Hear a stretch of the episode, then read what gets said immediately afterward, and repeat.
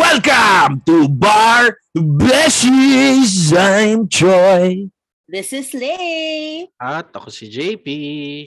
Namiss ko kayo, Beshies! Beshies, I missed you. Parang si JP yung na-miss ko kasi kita kita last weekend magkasama tayo eh. Oo nga pala, no. Ah, Napakasaya nung pinuntahan namin ni Lay noon. Nagpunta kami sa sa testimonial dinner for the ano ah, barristers na pumasa. Yes. New and- lawyers. Yeah. Oo, and nakakatuwa kasi parang meron na kapag pala talaga akong estudyante na abogado na, no? Grabe, no? Wala lang. Lakas makatanda ng feeling. ano yun?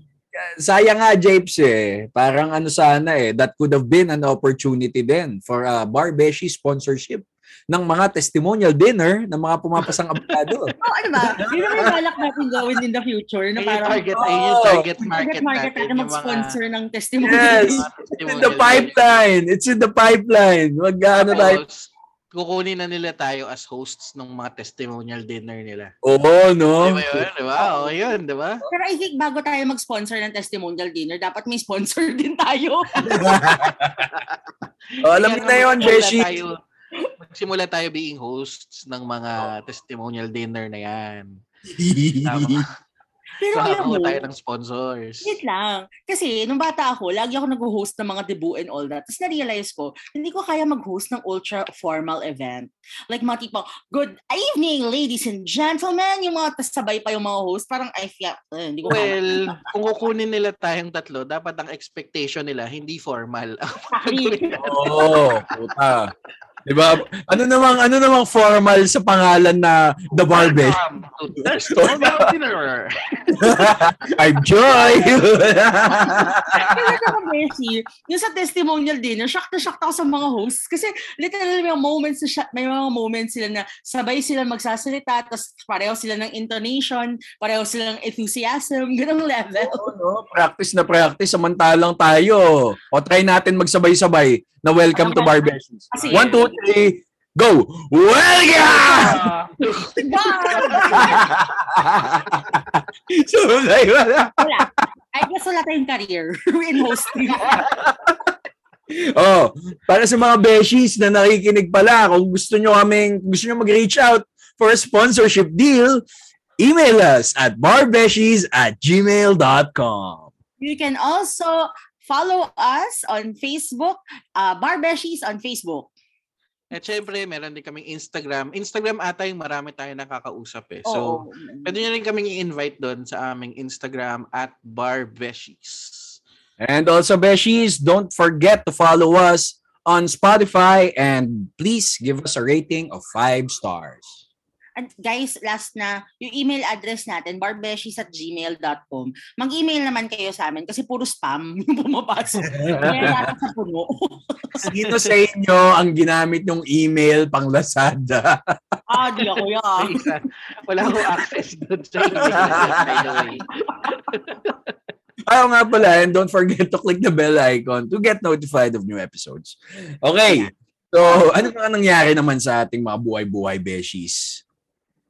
Hindi pa yata tayo tapos dun sa three-part na best bar ever nating ano, no? Siyempre, ang unang-una natin gagawin for kamustahan, kakamustahin natin si Beshi Lee. Kasi kailangan updated tayong lahat sa kanya, sa progress niya. Kamusta Okay. ka na, Beshi Lee? Pro- progress ba to of my heart healing, ganun. Well, my heart is still broken, but it's getting healed. Sabi ko nga kay Choi, actually, nung nasa kotse kami, papunta dun sa testimonial dinner, sabi ko, Choi, alam mo, hindi ako makapaniwala na more than a month na. Tapos, eto na ako, okay na ako, nakatayo na ako ulit, humingiti na ako, tumatawa na ako ulit. Grabe, no, the resiliency of a person na parang from somewhere na sobrang lugmok na sad, biglang kaya mo naman pala talaga, just give it time, tapos kakayanin mo rin naman palang bumangon. Wala Oo, lang, be- so, ano ngayon. Oo, Beshi. Ganyan talaga ang denial stage. Hindi, joke lang. Gago. Masyado bang maaga? Masyado bang maaga ang one month? Masyado, Date? masyadong, oo. Oo, masyado sa... Ano? Hindi, at least nire-recognize niya na hindi pa siya okay, pero getting there. Ang masyadong Oo. maaga is yung one month. Okay na ako, okay na ako, ganun. Tapos Pero may yung- kwento ko sa inyo. Meron akong ano, may fear ako ngayon actually going to places na dati naming pinupuntahan ni ex, like Quiapo. Yes, madalas kami sa Quiapo kasi we look at the bike shops in Quiapo. Parang ngayon, I'm so afraid to go there. Pero may sinabi sa akin ng ate ko, sabi niya, part of you healing is regaining power because you do not stop yourself from going to the places where you want to go just because you're scared of the memories. Kasi that means he has power over you. So ngayon, I will be powerful and I will go to Quiapo. I don't know. I will- Tapos wala ka namang gagawin. Oh, actually, wala namang gagawin doon kasi hindi naman ako bike enthusiast by myself. Diba? May mga camera doon na apparently mura daw doon bumili. Oo, actually, naikot ko rin yan yung Hidalgo area with the old camera. Karaon. May ano pa yun, may langis-langis pa yun ng ano ng original owner.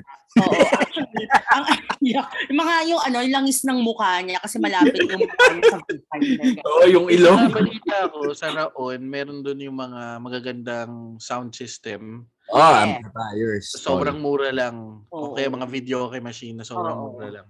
Pero alam mo yung na-enjoy ko sa Quiapo, na-enjoy ko mamalengke. Sobrang tita nito ha. Kasi parang na, natutuwa ako na ang daming vendors. Ay, parang kailangan ko ng bedsheet ngayon. Bibili ako ng bedsheet. Mga ganun. Okay, ano so ako eh, ba- batang Quiapo kasi ako beshi nung college. Kaya may sanay ako dyan sa Quiapo. Dyan ako bumababa papuntang Beda eh. Tapos Beshi, na-shock ako kasi there was one time na subukan ko magpaayos ng salamin sa Quiapo. Apparently, ang daming Ano? op- op- optometrists. Oh, actually hindi Quiapo yung part na napuntahan mo na yan. That's part of Recto na. Ah, yung sa ilalim ng Oh. LRT, oo nga. Yes. Oh, so may Recto na yan. Mura doon. Sobrang mura doon. Lahat ng binibilan nyo ng salamin sa malls, doon din nagpapagawa. Alam mo, na-shock ako kasi yung, yung glasses ko, I got it from Sonny's. Na syempre, name drop ako ng brand. Ang isang lens doon, Chinese baka naman. Oo nga. Sonny's. oo. ang isang lens, pag nagpagawa ako, basic, walang blue light, walang anything, parang 700. Tapos sa Quiapo, 200 lang siya. Diba? Diba? Yung Oo. problema lang naman kasi doon sa area na yon, wala ka lang maparadahan. That Kung may true. maparadahan ka, nakakatakot, baka basagin ng bintana ng No, sasakyan. Besh, alam mo kung saan ako pumaparada? Sa Quinta Market. Apparently, the rooftop is a parking lot with guards.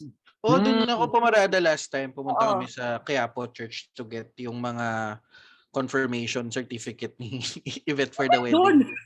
Doon Ba- kasi yung, doon yung repository ng mga ano. Ah, totoo ba? Oo. so you have to get copies of those. So doon kami sa Quinta Market sa taas, Oo. nag-park tapos naglakad na lang kami to the church. Yeah, doon. Oh, That's a good parking spot. Mm-mm. O ikaw naman, JP, kumusta naman ang wedding preps mo? Malapit na. Malapit Oh, one month, one month na lang, wedding na. So medyo nararamdaman ko na yung stress. Tapos medyo nalulungkot na ako kasi yung tinitignan-tignan ko sa bank account ko, unti-unti na siyang nawawala. Kasi nagbabayad na ako. ng Ayun na nga. Checking account mo ba yan, pare? Checking account ba yan? Bagong-bago akong checking account. nawawala na, nawawala na yung laman niya unti-unti. Pero But are you excited though? Are you excited to be married? of course, of course, it's always there. It's all it has always been the plan to start Mm-mm. a new life, 'di ba? Um so yun nga, the logistics of it, parang pag inisip mo looking back, nawa ako two years ago para pandemic wedding. Tapos wala. Tapos maliit lang yung maliit lang yung ano invite. Pero syempre we, we, we get to to spend that moment with you guys, uh, with our friends. Kaya syempre excited din kasi I uh, I think this is the biggest event that I will be in uh, since the pandemic. Um, we have like marami, maraming tao kasi yung alert level ngayon one lang eh. Kaya medyo na maximize namin. So in big in in big groups ko makikita yung mga tao which is a first after 2020, 'di ba? Parang Besh, magagalit ka ba kung i-Instagram live namin yung wedding mo? hindi, hindi naman, hindi naman. Gamit yung barbeshies na account. Gamit yung Barbeshies account. Welcome. oh, welcome! to the sa Happy gilid. wedding. Welcome to Barbeshies, now live at Beshi James Wedding. Gagawin saya nun. Saya siguro nun, no? Yung lahat ng mga kaibigan natin. Sama-sama ulit tayo sa isang lugar. Tapos, yun, pucha, syempre, madaming magsasabi kay JP na ano, na sigurado ka na ba talaga and all that shit. So, Grabe. Mga, mga tito, ano, yung mga tito joke. mga tito Oh, eh, oo. oh, Di naman yun yung kasama mo last week ah. Mga ganun. Oo, gago. Subayan ko yung mga Oo, tito na yun. Oo, kailangan maghabol-habol na kayo. Oh, anak na kagad, di ba? Oo, mga ganon. Tapos sunod-sunod kagad. Sunod-sunod kagad. Taon-taon meron. O sige, putangin na nyo, pahingi ng pera. Mahal magpalaki ng bata ngayon, mga ulol. Ayun na yung mga lumang ano eh, no? Di ba nung 90s kasi, puta lagi mo naririnig yung mga ganyan eh. Di ba? Growing up tayo, di ba? We're all 90s ano, 90s um, era na lumaki, di ba? Puta na. Ang daming ang daming mga sobrang cliche na naririnig mo na noon. Kapag nakita mo yung mga taong yun ngayon, yung pa din mga sinasabi nila. Totoo yan. Eh, buti nga kayo lalaki, eh ako babae. So every time may mga tito-tita dadating na parang, oh, may boyfriend ka ba? Oh, di ka pa ba kasal? Ngayon, maghanda sila sa isasagot ko. Pag tinanong nila ako, oh, may boyfriend ka ba? Kakabreak ko lang tita, tapos iiyak ako oh, gawin, gawin, i-dump mo sa kanila lahat ng mga Oo. Emosyon mo. Hanggang sa sila yung manawa. Exactly. Oh, dito. 30 plus na ako. Wala pa rin ako kasama. Paano ba magkakanak? Lahat- din. Pagsisihan nilang binring up nila yan. Sige. Akin na nyo, ha? Hilig yung mga ilam ng buhay, ha? Ay, nako. So, ano, Beshies? Ay, oo nga pala, may gusto lang akong i-share. Kanina may napanood ako sa Hulu. Na Oh. may, may, may TMZ presents um, Johnny versus Amber from I Love that. Oo. Yeah. Ah, kaya, at least hindi ko na kailangan panuorin sa YouTube yung mga cuts-cuts na Pero guys, updated ba kayo doon? Napapanood niyo ba yung mga clips ng hearing? Clips lang yung napapanood ko pero hindi ko siya sinundan like yung every hearing. Parang Oo. napapanood ko lang yung mga sumisikat na clips. So hindi actually hindi ako updated. Oo. Ah, tapos dalawang version pa yung nakikita ko. Ewan ko, for some reason yung timeline ko, there were people saying na uh, congrats kay Johnny Depp. There were people saying na um, unfair daw kay Amber Heard. So, ay, tapos wala akong time to research kung ano yung nangyari. So, hindi ko talaga alam. So, ano ba opinion nyo doon? Ano, ano ba dapat ang stand? Ako personally, wait out. Oh, dalawa lang ang thoughts ko dyan eh. Kasi lagi namin pinag-uusapan to ni Janelle. Si Janelle, my favorite paralegal. Janelle! na graduate na pala by the way this coming semester. So, i-wish natin na tuloy, tuloy-tuloy yung kanyang pag-graduate. But anyway, ang ano, kasi minsan pinapanood namin, tapos parang nawiwirdohan kami kasi sobrang iba yung rules of procedure nila doon. Like, there was this one day na nag-hearing sila, tapos parang in the middle of Amber Heard's testimony, lahat as an objection hearsay, objection hearsay, tuloy-tuloy. Hmm. Tapos parang ako, grabe naman to. Wala na Grabe ba yung ano? Yung ba yung sabi na lang nung lawyer ni Amber? Amber, na parang, I'm trying, I'm trying. Exactly. Ka- Kaka-objection hearsay, na-objectan niya yung sarili niyang tanong. Pero wala yun dun sa ano, wala yun dun sa TMZ kanina. Parang sa TMZ, they were really ano eh focusing on the love story of Amber and Johnny. Na eh, even before they were married pala, may ano na rin, may domestic abuse na rin palang nagaganap. Pero ito, Besh, ito yung pinakapulot ko talaga dyan. na I think may chilling effect ito sa victims of uh, domestic violence. Hmm. Kasi you see how people treat Amber online, whether it is true that she's lying or not. Do you see how people are making fun of her experiences? Yeah. Apparently, tawag na sa kanya ngayon, Amber Turd. For Yeah, definitely on Oh. John's side of the bed. Exactly. So, 'di ba, if you were if you were a victim of domestic violence and you see this kind of hatred and vitriol from the public, syempre you will kind of get scared of airing out your feelings and your experiences about abuse kasi shit ganito pala yung iniisip ng mga tao, 'di ba? I, I- I think it depends din kasi kung sino yung nagsasabi eh. Kasi baka kaya nakaka-receive ng flack si Amber Heard for it ay dahil may essence of ano um fabrication. Kasi Well, 'di ba di, ba yung Oh. makeup company na sinabi niyang pinag-cover niya ng bruise niya, 'di ba? Ano inano siya eh, kinontra siya. So, 'di ba? Nagbumukhang nagsisinungaling kasi si Amber. Kaya siya nagkakaroon ng flack. But I don't think it's because of her as a person or it's because babae siya. Ako with that naman, I'm like, kasi the, the cases never really tackled the truth of the abuse eh. It's all libel cases, di ba? So Hmm. parang it's all FOE related. So no case has been instituted to determine whether or not there was abuse talaga. It was never that was never the issue in the libel cases. Hindi, hindi So, ba yun yung case after- sa, ano? sa UK? Hindi ba yun No, yung case? also libel against the magazine naman. The Sun. Yeah. Oh, so okay. the one in UK, it's libel against the magazine that published. The one in the States was libel against um, Amber Heard herself. So Okay. diba, wala talagang actual criminal case for the abuse eh. And I think that's the only case that will determine for a fact if nagkaroon ba talaga ng abuse or not.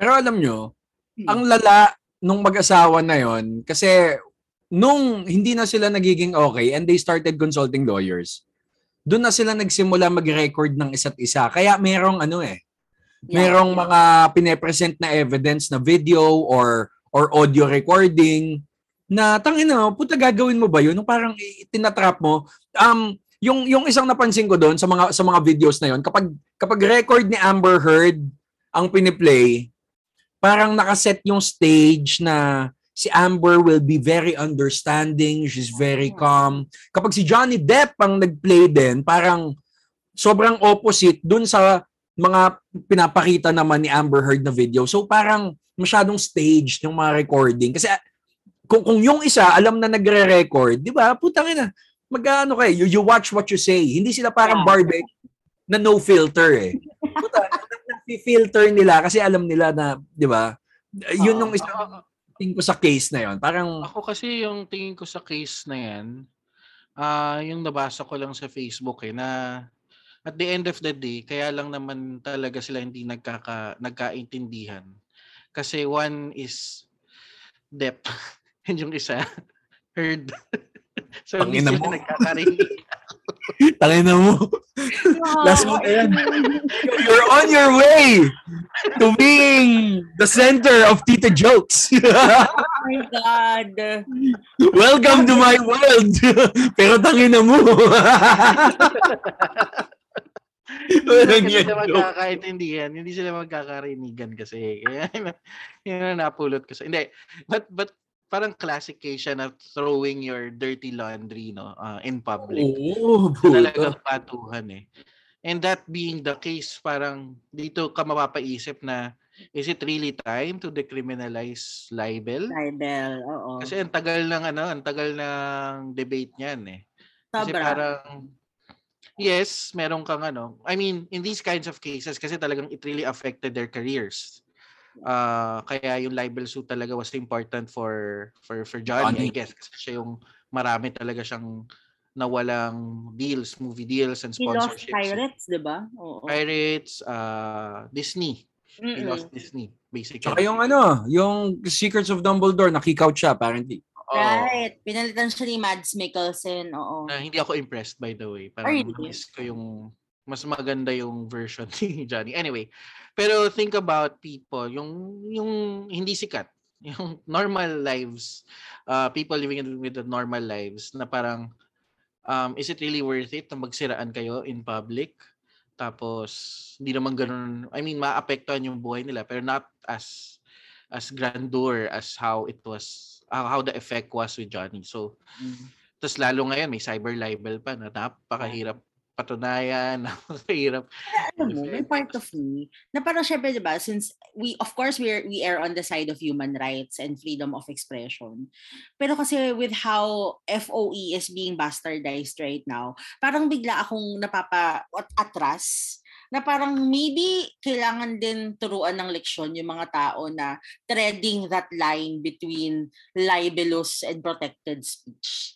'Di ba?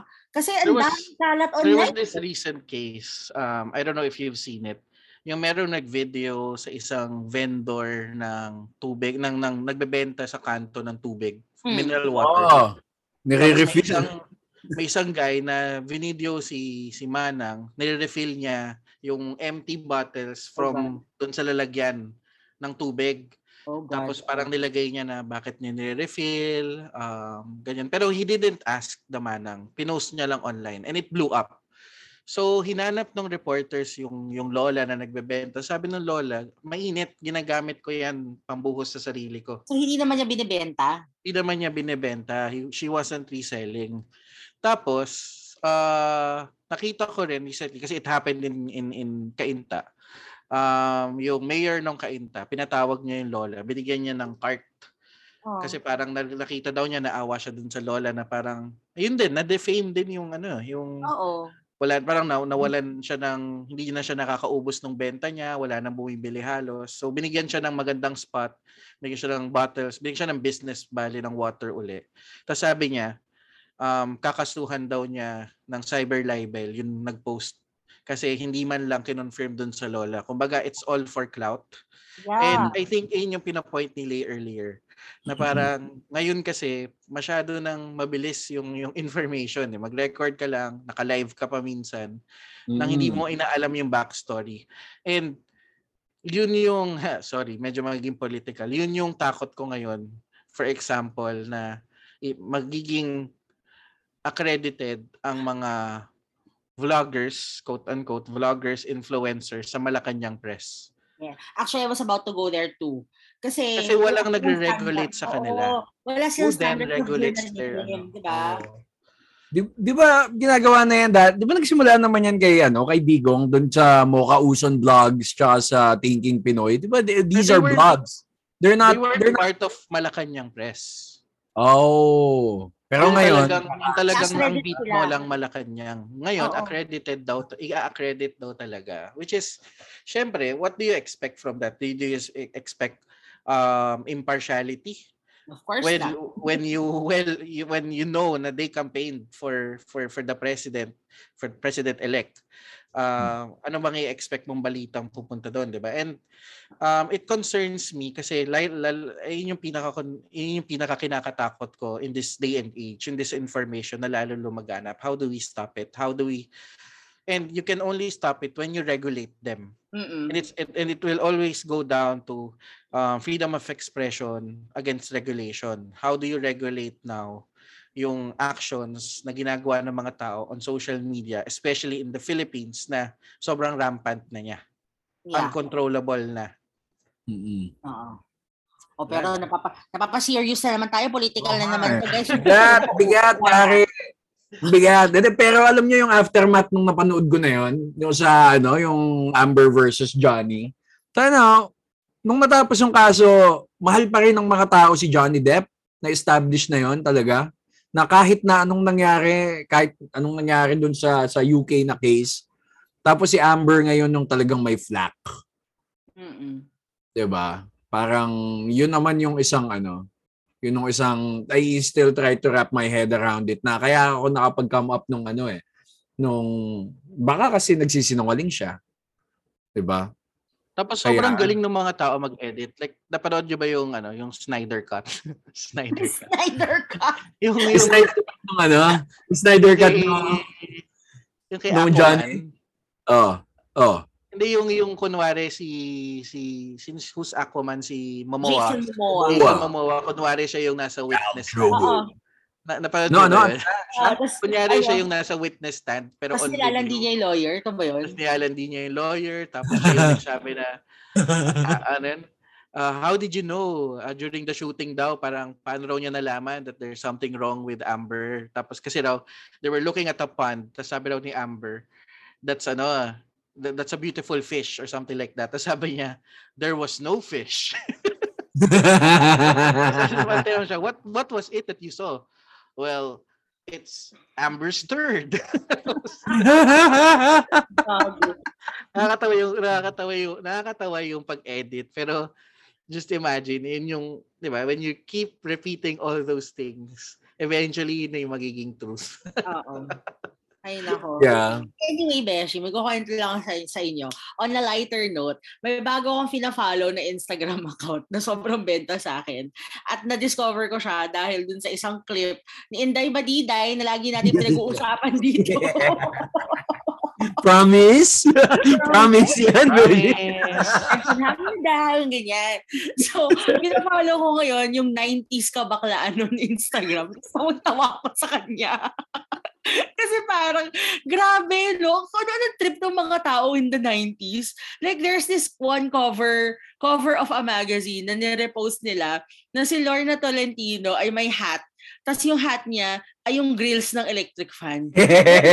Comfortable yun ng 90s. Alam mo, na, na ano ko yan eh, nadadaanan ko nga yung mga, ano, mga nag-share ng mga post ni 90s kabaklaan. I think shinare din kasi yan ni Kabulastugan. Oh. Tapos, natatawa lang ako dun sa mga, ano, yung mga lumang palabas ni, ano, ni Roderick Paulate, ni, Ku- ni Kuya Dick! Kuya Dick! Tangina, yung ano kasi eh, na favorite ko dyan kay Kuya Dick, si Bala at Lipstick eh. yung sobrang angas niya. na yung yung Oo. pananalita niya yung parang gando eh yung parang walang problema di ba tapos biglang budang Gaya, gaya! tapos bakla bakla pagkatapos ay nako. Talagang ano well growing up in the 90s naman kasi beshies di ba?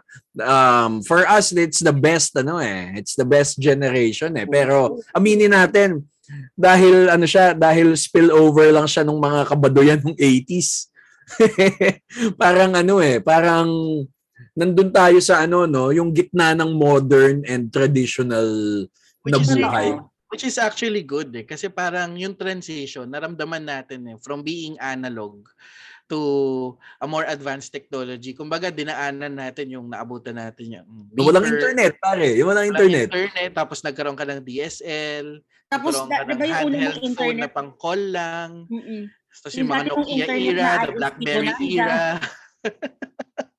tapos ano lang 120 characters lang yung pwede mong isend Sa tech. guys, guys, may tanong ako. Nag-MIRC ba kayo ever? oy oo naman CTC TTC ASL Tambay ng comfort room. Tambay ng comfort room. oh ay yung ba yung pupuntahan mong ano noon channel noon Oo. tambay ng comfort which is which is eh, I mean, marami nakikinig sa atin na, na kabataan ngayon, 'di ba? And and lagi lagi ko sinasabi na ang dami ng bagong uh, like na technology ngayon, yung Discord hindi ko na alam. Tapos nung inaaral ko siya, sa, sa loob-loob ko, huh, parang ganito yung MIRC dati. Oo. parang mas advanced na MIRC lang siya. Oo. Pero yun, yun, yun eh, walang na- virus. Naalala ko sa MIRC no, nakakuha ako ng virus eh. Kasi may babae no na magsisend ng picture niya. Tapos. tapos hindi, may picture siya talaga. Oh. Pero may ano, may may ewan ko kung anong tawag mo sa virus na yun eh. Yung habang nagta-transfer siya, kumakapit siya dun sa file. Oh. Parasite, something, ewan ko. Oo. Or Trojan yata yun. Pero Pero ayun, Oy, sa Sana. LimeWire mo ata nakuha yun. Sa LimeWire. Tanong-tanda ako sa MIRC yun. Hindi yun doon nagla-LimeWire dati, iMesh ang ginagamit ko. ba? iMesh. Naalala ko dati sa MIRC, yung batch namin dati, meron kaming ano, parang 'di ba may may rooms 'yon Oo, na Ah. mo. Tapos parang 'di ba your name, they really don't know your identity. Tapos naalala ko noon, ang dilemma ko ng mga panahon na yon, panahon na yon, shit, i-PM ko ba yung crush ko? Tapos kanwari, hi ASL. Anong mga ano, anong mga pangalan niyo sa MIRC? Magkaalaman tayo ngayon. oh, sige. ano, ikaw James, ano sa'yo? sa akin, ano, dahil idol ko nun si Son Goku. Oo. Kakarot, Kakarot 6, ah, 821. Oo. Ikaw na 821. Ikaw, Ikaw, Chon. Len. Ah, sa akin, sa akin, ano, yung JJ na text, Oo. pero ano, pangit eh. Ano na? Tinidor. Putang ina. wow, na text. Tinidor, tapos yung dulo, equals, equals, equals, tas letter E. Para tinidor. Sip. Chinese. sa'yo, ano sa'yo? Yung sa akin noon, Jeje text din siya. Pero ito yung email address ko kasi. Kasi for some reason, nagkaroon ng domain na girlmail.com. Ano, ang ano, email ano? ad- Girlmail.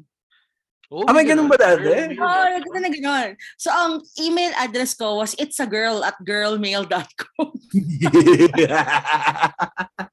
So yun yung, ayun yung first, ayun ba yung first email mo? Oo, yun yung first email ko. Ay, ikaw, Choy, ano yung first email mo? First Ever. email ko. Baduy pa din eh. Ano? Choyzone at yahoo.com. mas madali, mas madali sa akin. Ano sa'yo? Mas madali sa akin. Ano sa'yo? QT, QTJP at hotmail.com. Hotmail! Oh, shit! Hotmail. Oo nga pala. Pumunta, may ganun nga pala dati. May hotmail nga pala. Natatandaan ko din nung EDSA mail. Naalala niyo yun? Edsa mail, Ah, oo. Edsa oh, Edsa Mail. Nung ano yung EDSA mail? Local ano ba yun? Parang local siya, server? oo. May Local EDSA siya. mail pa ba hanggang ngayon? Parang wala na. Yung hotmail nga, nawala na rin eh. Oo. Oh. Tapos naalala niyo yung ano, speaking of that era, yung YM. Oo. Oo diba? naman. YM. Tapos maglalagay ka ng ano ng song lyrics sa status mo para parinig dun sa crush mo. Shit. Kasi social usually, ang, usually ang nilalagay ko doon na song yung ano, yung ah ano yan? Yung I miss you na lyrics. ng ng Blink-182. Blink-182. Oo nga, kasi nauso yan sa atin mga 2001, 2002 eh, di ba? Mm. Yung ano, yung YM. Ako noon ano eh, paulit-ulit lang yung ano ko, yung ano sa'yo? Ano sa'yo? Buzz. Buzz, buzz. oo. yung sa akin noon, sa akin lyrics din eh. Yung nakalagay sa status ko. And I I think some things never change kasi ano yung lyrics ng Long View yon by Green Day. Oo. Tapos ano, ayun, naalala ko na sa akin, would I be out of line? Tapos question mark. Ay, oh, wala naman si emo sa akin. I think nagkaroon ako ng, ng status ko doon ay yung first line ng The Reason ng Hubas Tank, I'm not a perfect person. Basta. Kasi seryoso naman sa inyo. Sa akin ano eh. When masturbation lost its fun, you're fucking breaking. Gago. 1994, yung kanta na yun. Puta na, tagal na, tagal na. Grabe. So sa likod, di ko alam kung bakit. Nung early 2000s talaga, lahat ng tao emo. Lahat ng tao Oo. nagdadaan. Hindi, di early. Early, naka, naka-elephant pants pa tayo noon, Oh besh. God. Beshi, Oo. alam mo, I have this vivid memory na pinapagalitan ako ng nanay ko kasi naka-elephant pants ako. Tapos nagbanyo ako sa public CR sa gas station. Tapos basa yak. yung floor. Yak, Kasi nanay ko, yak, Ayan! yak, yung mga damit mo.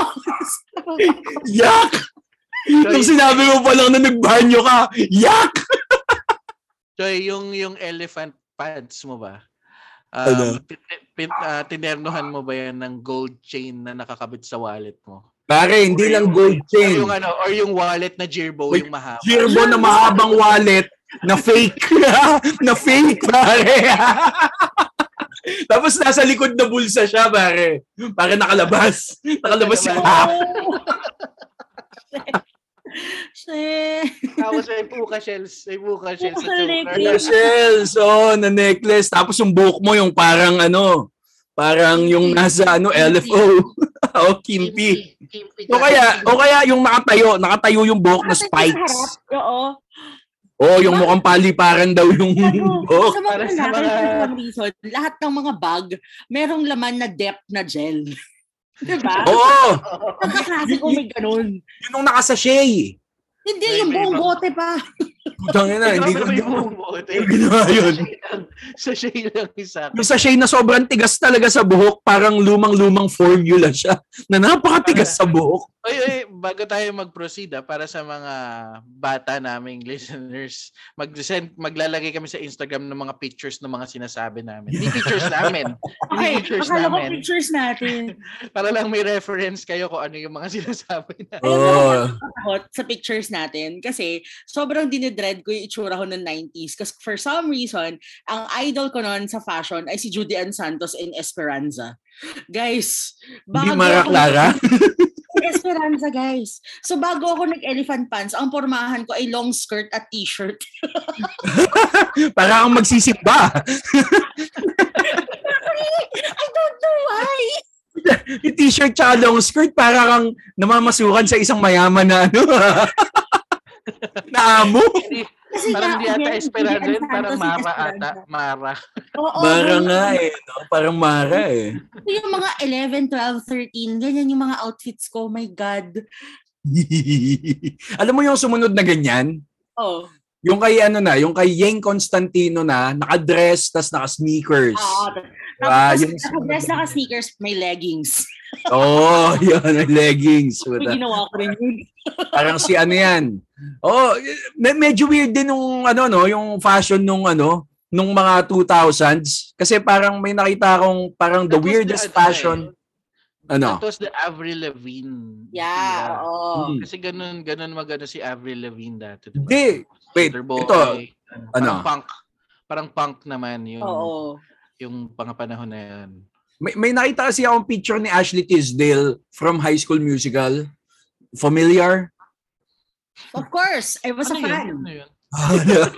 Buta, may, may, may, may suot siya na parang naka-polo shirt siya sa loob. We're all in... Diyan na sumasayaw si JV. Ayun, may, may, Kung alam yung dance move. may, may suit siya na ano eh, parang polo shirt sa loob na medyo maigsi yung sleeves. Ah, Tapos alam niyo yung parang pinatungan niya siya ng parang nightgown na top. Tapos naka-skirt siya with jeans. besh, uso Tutu. kasi yan. Tutu na skirt with jeans. Uso yan. I have pictures wearing that. yung Tingin ano, nga, ay, ay, Beshi, isi-share. Isi-share ni Lay. Picture na yun sa IG, reveal mo naman. Reveal mo naman. I'm so excited. I'm excited ako. Ang dali ka usap. Ay, sige. sige. Excited ako, Lay. Gusto mo makita. Gusto mo makita. feeling ko pa naman, peak kagandahan ko yung mga panong yun. Kaya parang, ah, Sige, pause mo, pause mo. Uy, kaya excited ako dyan, Beshi. Excited akong makita yung mga yan. Um, ikaw, wait, may tanong pala ako. Regarding elephant pants, ikaw, JP, yung elephant pants mo ba noon, sinabayan mo ng sukat ng sapatos? Ay, hindi, hindi. Kasi yung... Kasi kailangan sakto siya. oo. Kailangan sakto siya. Kaya lang kasi nung mga panahon na yun, puro hand-me-downs. Kasi pang, pang-anim nga ako, pang lima ako sa lalaking magkakapatid. Lahat ng gamit ko hand-me-downs. So, even the shoes. So, wala akong choice. Nagkaroon lang ako ng, ng, ng choice sa shoes nung hindi nakasya sa akin yung mga hand-me-downs nila kasi masyado nang malaki yung pa ako. I grew up taller than them. Oh, So- spurt ka eh, no?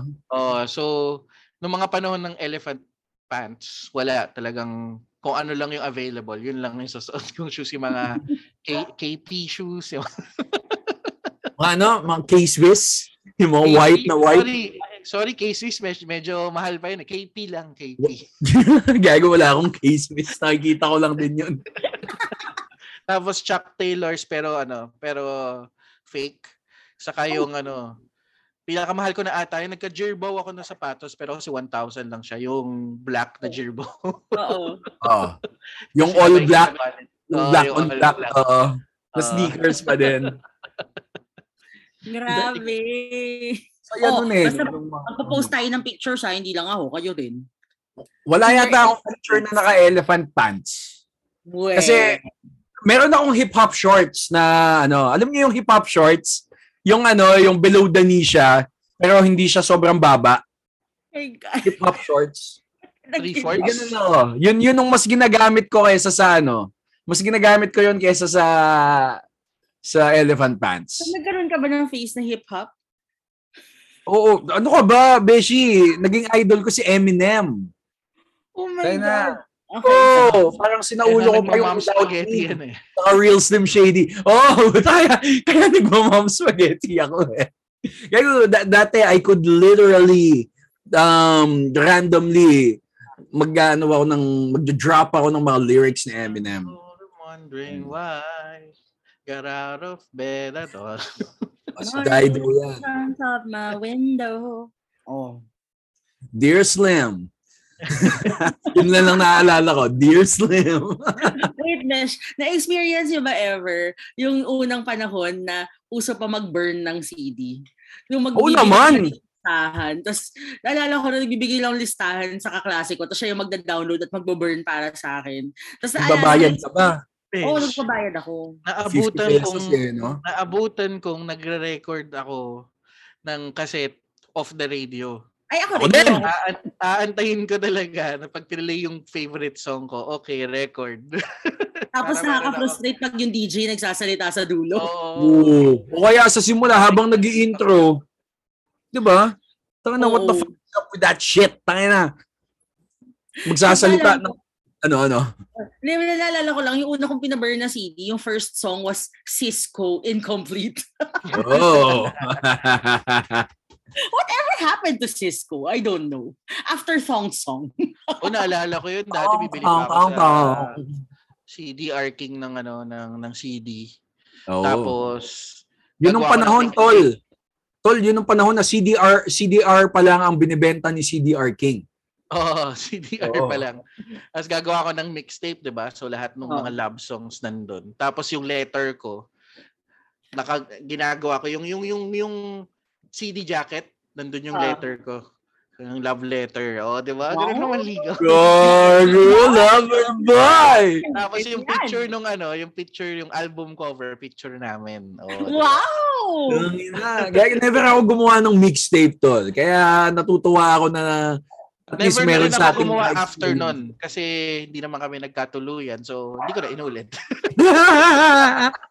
Ang ina. Oo, food chance. Sasaya ng mga panahon na yun eh, no? Parang manufactured mo lahat.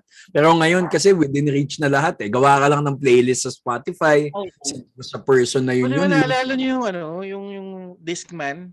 Oo. Oo naman, tol. Discman mo, Discman mo walang shock. So, kung, kung mag-out of town ka, kailangan yung hawak mo dun sa Discman mo sobrang diin kasi magja-jump-jump ka. Eh, na, lakas ka paubos sa baterya nun eh. Yung ano, yung 30 second, 60 second shock na yun. Oo. Oo. Grabe. Nakakatawa tong episode na to. Yung kwentuhan natin naging episode. Oo nga eh. Usapang 90s eh, no? At least ano, at least may konti tayong legal Amber Heard Johnny Depp. Ah, totoo least wala naman. na tayong Oo, pinag-usapan. oo, Oo. tama naman yun. Tangin na. Pero isa, isa ding ano, isa ding um, total pinag-uusapan natin nung 90s at bilang mga um, two of three dito ay musikero, eh pag-usapan natin ang 90s music na napakalupit din. Eraserhead. Hello. Oo, Oo, yeah. di ba? Tayo na. Ay, oo nga pala. Ano yung, Ano, ano yung sige. Eraserhead? Ano yung Eraserhead? Uy! Hindi, Yung movie yon, movie yun ni David Jer. Oh, lul. Doon galing. Doon galing ang Eraserheads. That, ano, alam niyo pala, nagkaroon pala ng time nung 90s na bawat isang banda na sumisikat noon, kailangan nilang gumawa ng ano, reggae song. Talaga? Oo. Alam niyo yung ano, yung Long Hair by Weed? Oo. Ano? Ah, oo, long hair. Oo. Long hair ko. Kung pinakinggan nyo yung ibang kanta nila, puro ano, puro metal. Yun lang yung ano, yun lang yung reggae nila kasi nga nung 90s, uso pala yon. Tapos may isa pang magugulat kayo na banda na may reggae song din pala. Sino? Eraserheads. Ano reggae song nila? Maling akala. Ah, right. Sila Ay. yung original. Oo, tayo na. So nag-give in din sila sa ganun. So medyo commercialized din talaga sila. Kahit Pero na si mo, In Ano? relation to music, ah, I mean, ito naman ay in- yung like music from the US. Sobrang varied, sobrang laki that entire decade of the 90s. Ang laki ng progression ng music. 'Di ba noong early 90s ang uso mga grunge. 'Di ba? Yes, Kurt Cobain. 'di ba? Mga Nirvana, ganyan. Tapos in the middle, up until the end, and you ended the 90s na pop yung ano, sa, yung dominant mga sound. boy bands na yan. Wow. Na- Sorry, Westlife fan ako. Sorry. Boo. Westlife For life. Ooh, ano ba kanta ng Westlife? Swear it again. Girl na original ni ano? Oo, ni Billy Joel. Ni Billy Joel. Yeah. Oo. Pero yung, yung Westlife, sumikat sila sa Swear It Again. 'di ba? Pero mag- maganda din talaga yung ano, no? Ang ganda ng boy band era din talaga eh, no? May isa-share ako sa inyo. May pinanood akong documentary on Netflix. Evol- parang something about evolution of music. Oh. Tapos the first episode was about Boys to Men. Kasi diba sumikat din sila early 90s. Tapos parang they got really, really sikat because sila lang yung may ganong sound na nag-harmonies talaga sila between themselves. Tapos alam mo, in that doc- in that episode, umamin sila that what caused their uh, f- their downfall was the rise of boy bands, specifically 98 Degrees. Oh. Suddenly, there's a group of white men na pretty boy that can do what they were doing. Harmonies with soul. Diba? Ayun. Pero para panahon lang din talaga eh. No? I mean, kala natin, tapos na yung era na yon and then here comes BTS and even better. Oo nga eh, no? Diba? Technically, they are a boy band. So, sana magalit sa akin. Pero, like I said, even better. Kasi talagang combination na ng lahat ng acts yun eh. Yeah, lahat ng genres they do eh. Oo They eh. are a boy band talaga. Dance. Oo. And, This- and ano, they, sobrang massive they nila. just do Sobrang- ballads. They also do hip-hop. Yeah. Di ba? Oo, talagang lahat din eh, no? Wala lang silang rock. Wala pa. Para malay natin. Oo. Ta- parang ano rin eh, no? Very progressive din talaga yung world of music kasi isipin mo sumisikat ay isang banda na ano na they they eh, galing sa isang bansa that can only speak Korean. Well, I mean, yung leading language nila doon is Korean. Tapos sumisikat sila worldwide. Oo. Eh Hangul is not um parang hindi siya ano eh, hindi siya parang English eh. Na madali maintindihan, 'di ba? Mm-mm. So, I think it's a testament of their craft na parang it's not just the the words, it's actually the sound, the music, the dances, Mm. and all the uh, all the performing arts that they do um, to produce a music like that. It's really a testament to that na sobrang global na nila. Ang galing, ang galing. I'm really Tsaka ano rin eh, may, may fan na nagsabi sa akin na yung character din nila as individual members adds to that ano eh to that parang effect na kaya, kaya gusto sila lalo ng mga tao kasi parang mga mababait daw sila na boys na ito naman ito unpopular opinion I'm gonna share it here in Barbeshies yung nung nalaman ko kasi how how K-pop how K-pop groups are founded Oo nga eh.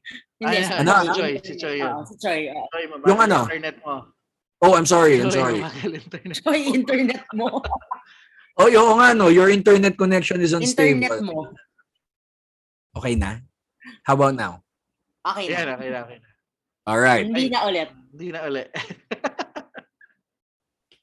Entay tayo mga 5 seconds. 1, Ah, sige. ah. 2, 3, 4, 5. Tapos mag-off ako ng camera. Okay. Yan. Okay. Oh. Yung unpopular opinion ko dyan, nung nalaman ko kasi how K-pop groups are founded, eh, magte-training sila for several years. Tapos, kapag tingin ng ano, tingin ng company, okay na sila, pwede na sila mag-debut. They're gonna form a group. Tapos, oh, ikaw yung singer na to, ikaw, ikaw yung dancer nito, you're the rapper, mga ganun. Na parang for me masyadong manufactured. I, I think na-share ko na yun din sa mga ibang episodes natin. Masyado silang manufactured na even their image is manufactured. Oo, na parang what's real and what's what's um which part yung inuto sa inyo ng company to to to be na kay, kailangan kasi ano eh um si Ria ano eh yan talaga yung parang thing niya eh 'di ba um BTS uh, kahit tong personal lives nitong mga to, mga travels nila, alam, na parang alam mo yun, um, yung, I'm coming from the perspective of the artist ha, can they really be free? Kahit na sobrang, na sobrang popular na nila, sobrang yaman nila, kasi they always need to watch what they say, they always need to watch what they do, na kailangan, they live up to the standards of their company. I, I and I think ano, um I agree with that to a- to the extent na kasi ngayon ah, lahat ng kilos nila makikita ng mga tao. Mm-mm. Um unlike 30 years back, 30 years ang 1990s. I always have to remind myself. Um, unlike 30 years back, na ang nakikita lang talaga is what is shown in the TV Mm-mm. or interviews. Ngayon kasi Instagram, anytime pwede kang ma- makuhaan, anytime pwede sila mag-live from their social media. So um, you really have to look out for that. But even so, yan din kasi yung naging tool nila to be as big as how big they are right now.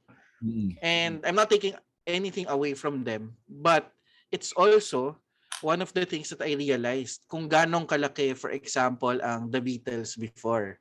Kasi The Yeah. Beatles Oh, grew so big without the benefit of social media. yes.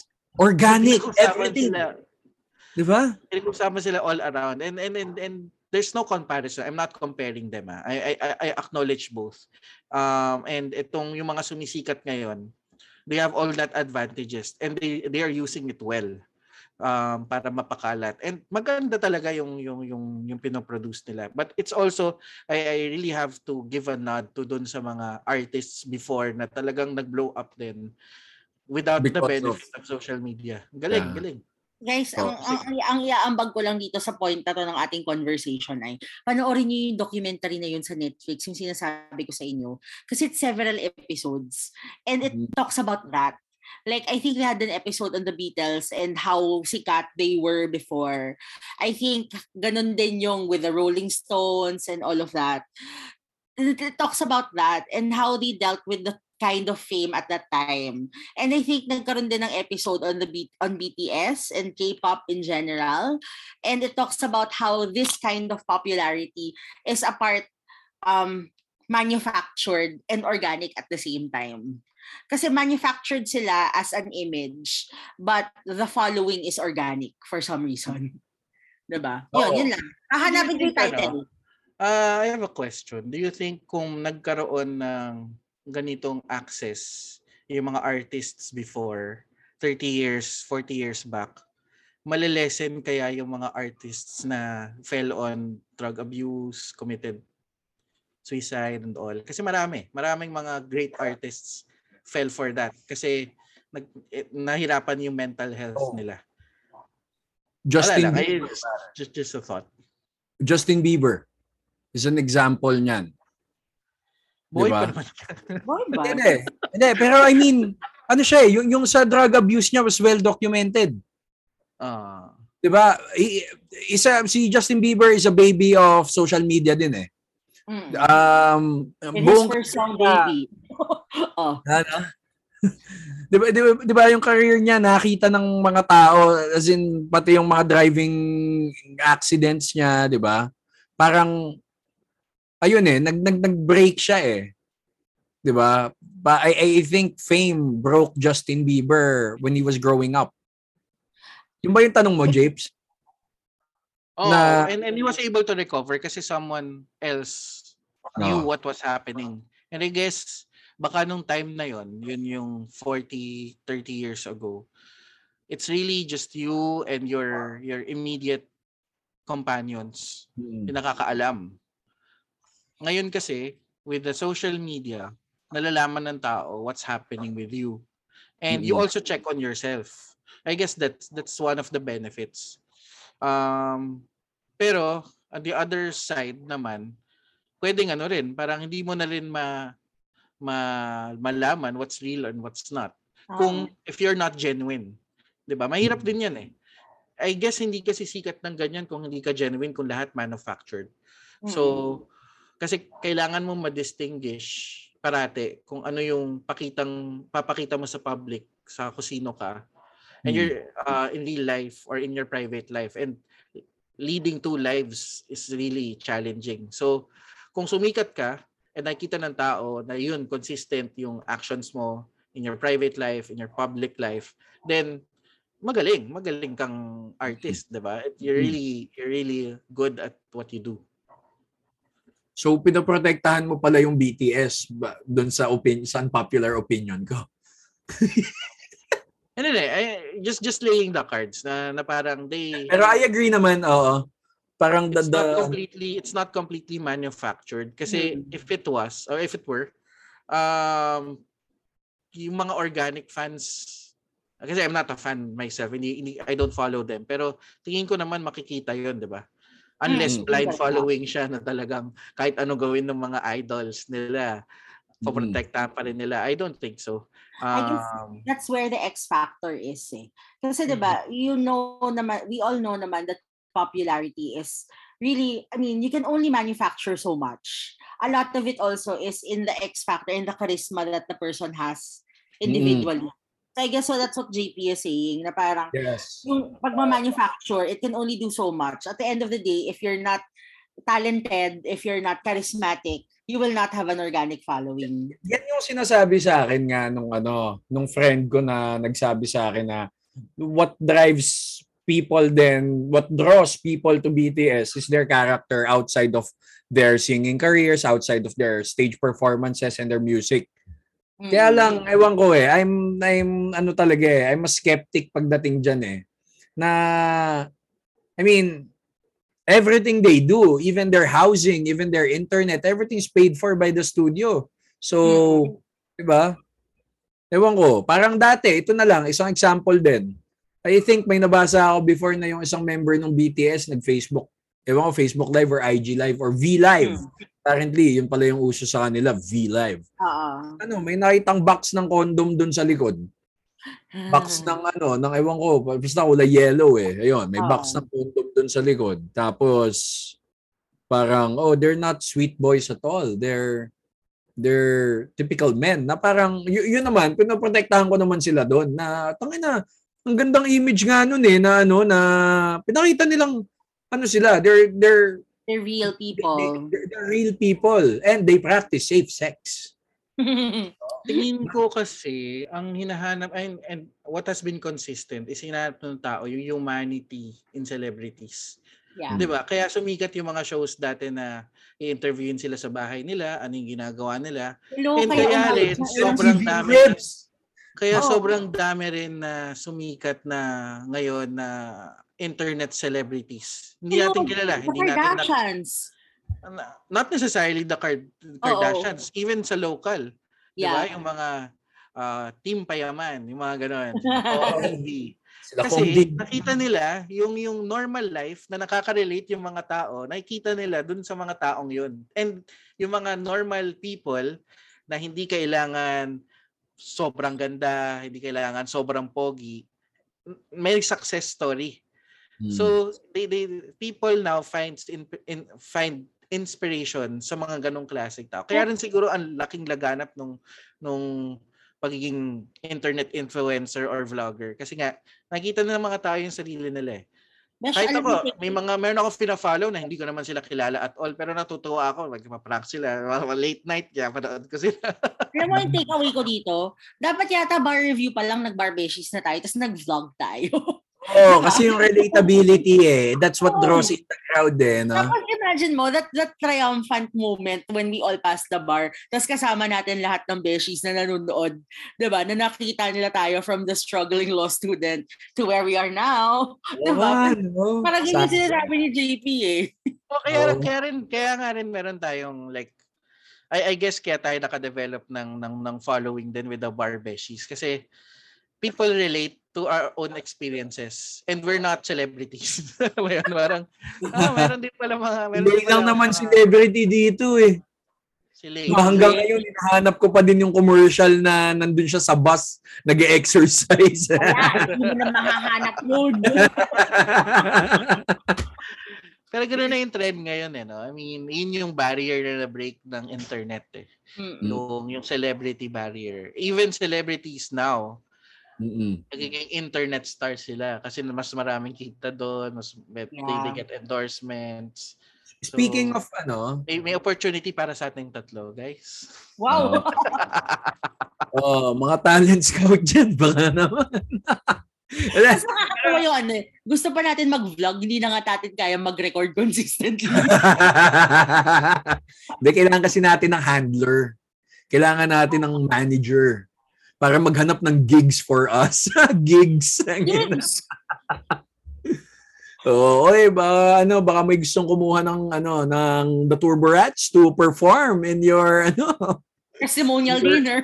your testimonial dinner. Ah, medyo ano naman, malawak naman ang genre na kino-cover namin. May hosts na kayo. Meron pa May kayo. banda pa, di ba?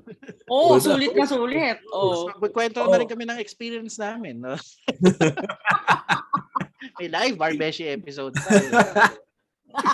Oo. Then, tsaka yung ano, yung, yung, yung Turbo Rats din kasi, eh, puro abogado din naman yon ng members nun. So, di ba? Ayos. Uy, naka-isang oras na tayo talking about the Ako 90s. sa oras nang nagdadaldalan lang random. Uh, ay, oo nga pala. Hindi, Ano? hindi ito ang intention sa episode na to. Actually, Oo. may topic talaga kami. Oo. Kaya lang next, next time na lang nai-record. Oy, oh, sige, total, eh, puro off topic naman tayo today. Nakita nyo yung ano, nakita nyo yung, naalala ko lang kasi to kasi nakikinig ako ng Cool Pals. Tapos, na ano ko, na pag-usapan yung, yung si Jake Cuenca, vinidyohan niya yung sarili niyang umiiyak. Naalala ko lang kasi na we're talking about artists, popular people sharing their personal lives in social media. Tapos, si, sino ba yung girlfriend niya na nag-break sila? Tapos, Kylie umi- Versosa. Yun, si Kylie Versosa. No, nice Hmm. ass yun, si Kylie Versosa. Tapos ano, yung mukha ni. Eh, Pero yun, it's a compliment. It's a compliment. Tapos, ayun, parang tayo na binibidyohan niya yung sarili niya umiyak. I think those are also the downfalls of social media. Why would you share that? Is it relatable na, Ah, Yun oh, naman- kami mga artista, yung ano, umiiyak din kasi- kami. Hindi, yun naman yun. Na parang pag na-lost ka with, with, with those kinds of things, minsan naghahanap ka ng validation sa ibang Oo. tao, which is bad, diba? Parang, Yeah. I mean, gugustuhin ba natin, Barbeshis, na makita mag-live sa Barbeshi page si Beshi Lay? Lay na umiiyak siya, di ba? Hindi kailangan nun. Kanya kayo. Unang-una, hindi Tanggap na niya. In denial lang siya. Di, Ah, joke Kapag nandito na kayo sa part na to ng episode, mag-comment kayo ng one sa latest post ng Barbeshies. Bibilangin namin lahat ng one na yon. Kapag madami, kapag more than Iiyak ako 100, iiyak si Beshi Lane nag-live. Iiyak si Lay sa live habang pinapakita yung picture niya ng 90s na na naka-juday. Naka-juday na outfit. iiyak siya in her Esperanza Juday outfit. Oo. Tapos very In the 90s. Oh. Beshi, tapos mag-walling ka din. Alam mo yung walling? Alam ko yung walling. Ginagawa ni Roderick Paulate rin dati yan. Ilang, ilang beses mo na bang nagawa yung walling na legit Kasi na walling? Sa banyo ako umiiyak habang nasa shower para hindi nakikita yung luha ko. Wa- Walling. Parang si Charlie Chaplin ah. I cry in the rain so nobody will notice my tears. Ganyan, yan tayo. Ganyan, ganyan umiyak si Attorney Virgilio. Eh. Walling. rin, eh, no? Fragile, Oy, speaking of fragile ano, natin. no, speaking of Atty. Virgilio, ah, last night, magkasama na naman kami. Pero medyo maaga kami natapos kanina. Mga 1 a.m. Pero alam nyo, Beshies, ito pala surprising lang. Gusto ko lang i-share sa inyo kasi I've been up since Tuesday morning. Natulog lang ako kaninang umaga ng 1 a.m. Um, kaya ko pala yon 48 hours straight. Gising ako. Puta, nagulat ako, nakaya ko yon. Siguro dahil din sa adrenaline ng mga kailangan kong gawin sa office. Baka, baka matakot yung mga followers natin sa magiging buhay nila pag abogado na sila. Oo, pero syempre, alam mo naman tayo dito, Beshi, real talk tayo. No filter, no holds barred kwentuhan tungkol sa legal profession and some shit na sinabi ko sa trailer.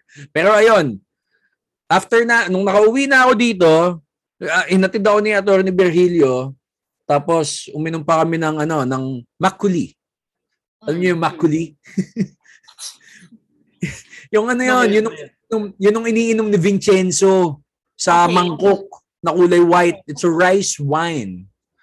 So, so ayun, inom kami ng makuli.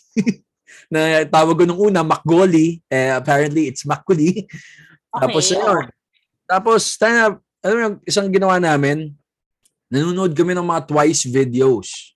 Kasi, puro boy band tayo kanina. Let's talk about the other side of the uh, coin naman. Let's talk about girl groups. Hindi yung girl band na tawag eh. contribute dito, as in. Hindi ka nag-Spice Girls? Spice Girls, oo. Oh, eh yun. O, di yun, contribute mo. Si- Sinong, sinong crush nyo nun sa Spice Girls? Ako gustong gusto ko nun si Jerry Halliwell. Yung Talaga? red.